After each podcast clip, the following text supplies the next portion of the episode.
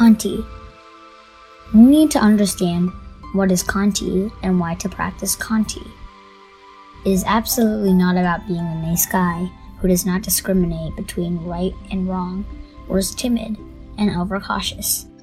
The six perfections of Mahayana Buddhism generosity, ethics, patience, enthusiastic perseverance, concentration, and wisdom work closely with and complement each other.